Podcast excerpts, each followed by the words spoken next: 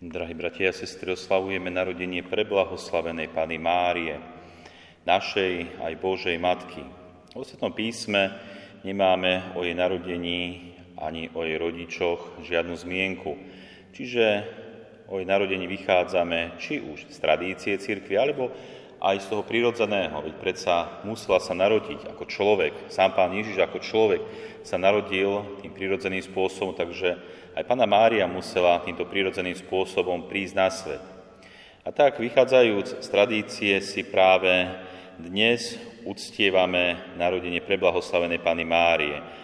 Aby som chcel prečítať to, čo o narodení Pany Márie povedala alebo videla blahoslavená Anna Katarína Emerichová. Mala mystické zjavenia a mala aj zjavenie o tom, ako sa narodila Pana Mária. Takže táto Anna Katarína Emerichová píše tieto slova. Videla som stvorenie Márinej svetej duše a spojenie tejto duše s jej prečistým telom. Večer prišli do Aninho domu tri príbuzné. Išli za Anou, ktorá bola vo svojej izbe za kozubom a objali ju. Keď im Anna povedala, že sa blíži čas pôrodu, spolu odriekali žalm. Miestnosť opäť naplnilo nadprirodzené svetlo a sústredili sa okolo Anny. Vystrašené ženy popadali tvárou k zemi. Svetlo nadobudlo tvár Mojžišovho horiaceho kra na vrchu Horeb. Takže Anna im úplne zmizla spred očí. Plameň žiaril smerom dovnútra a ja som zrazu uvidela, že Anna má v náručí malú Máriu. Zavinula ju do svojho plášťa, pritúrila si ju na prsia a potom ju položila na podnožku pred oltárom a modlila sa. Ženy vstali, úžasnuté, objímali novorodeniatko a plakali od radosti.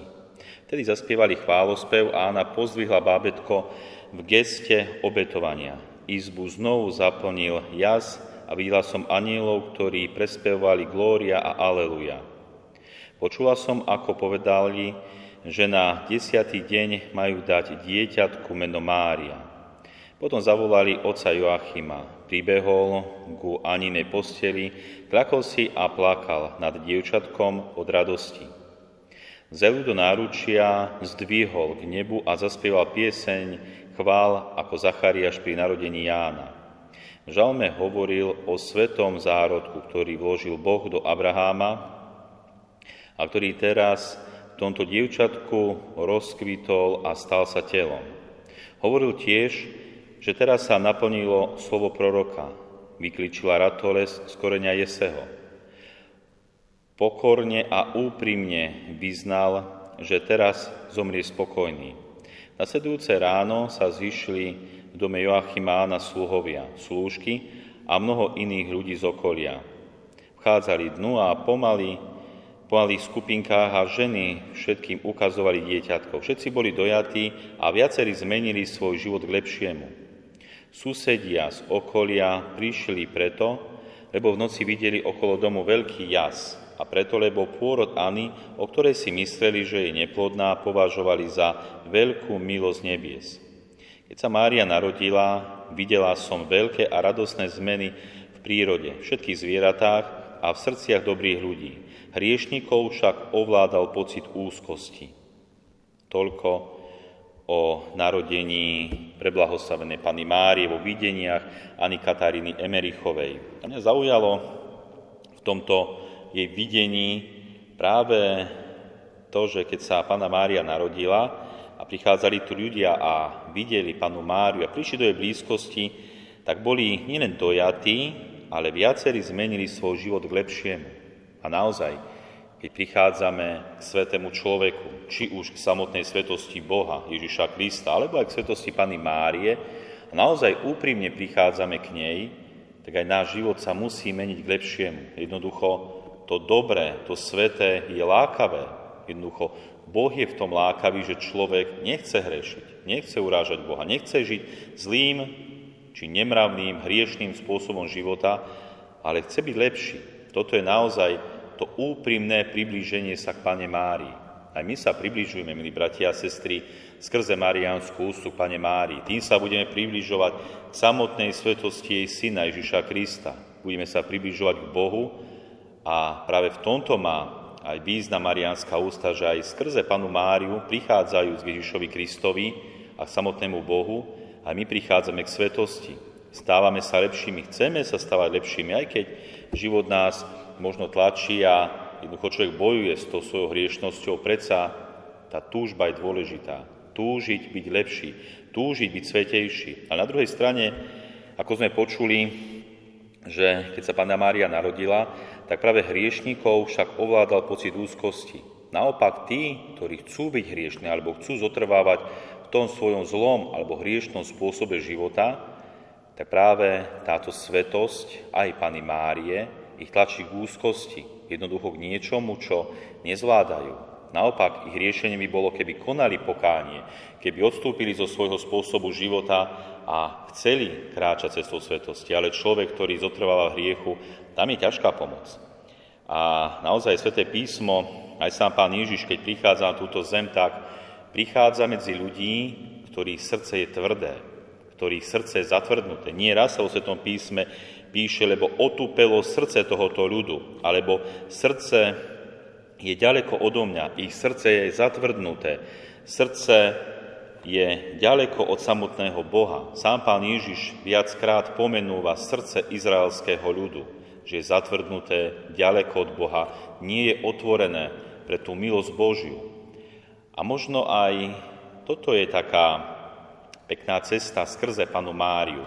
Predsa pana Mária je žena. Ten cit alebo to srdce je bližšie k nej jednoducho, jednoducho osloviť srdce človeka. A v jednom príbehu, ktorý som čítal, bolo to tak pekne vyjadrené, ako srdce Pany Márie dokáže obmekčiť srdce človeka, ktoré je zatvrdnuté aj voči samotnému Bohu. Niekedy z nejakého princípu, niekedy skrze hriech jednoducho človek sa nechce otvoriť voči Bohu a konať pokánie. A možno tu prichádza veľmi dobre, efektívne aj srdce Pany Márie, Čítal som, že jeden kňaz navštívil väzení veľkého zločinca odsúdeného na smrť. A tak ten kňaz prišiel k tomuto človeku a snažil sa ho prehovoriť, aby konal pokánie, aby olutoval svoj hriech, aby keď zomrie, nešiel do zatratenia, ale bol spasený, lebo konec koncov tej, tomu rozsudku smrti sa nedalo vyhnúť. A tento človek bol veľmi zatvrdnutý a nechcel ľutovať svoje zločiny a robiť pokánie. A tento kňaz sa snažil, prehováral, ale jednoducho nemohol s ním pohnúť. Napokon kňaz, unavený a vyčerpaný, neúspechom vybral zo svojej modlitebnej knižky obrázok Pany Márie a opýtal sa väzňa. Vieš, kto je táto žena? On odpovedal, viem. Kňaz hovorí, ona oroduje za teba, modlí sa za teba, aby si robil pokánie. A ten väzeň hovorí, že sa modlí za mňa, tak potom mňa nepozná, potom nevie, aký som ošklivý človek. A na to kňaz hovorí, ja ti hovorím, že ona sa za teba modlí, ona ťa pozná a vie, čo si popáchal a práve preto sa za teba modlí, aby si sa obrátil a bol raz spasený. A vtedy sa zločin a vtedy sa zločinca zmocnila hamba a bolesť a povedal kňazovi, Oče, dajte mi čestné slovo, že je to pravda, čo hovoríte. Kňaz mu hovorí, dávam ti svoje čestné slovo. A zločinec vraví, tak chcem robiť pokánie, prosím o spoveď. A svoju spoveď obetujem Bohu ako odprosenie za to, čo som popáchal. Potom mu tiekli slzy ľútosti a pokánia a takto mohol odísť z tohoto sveta. Aj tento zloči, tohto zločinca možno viac oslovilo, oslovila sama Pana Mária a priviedla ho k pokániu, odproseniu Boha za svoje hriechy.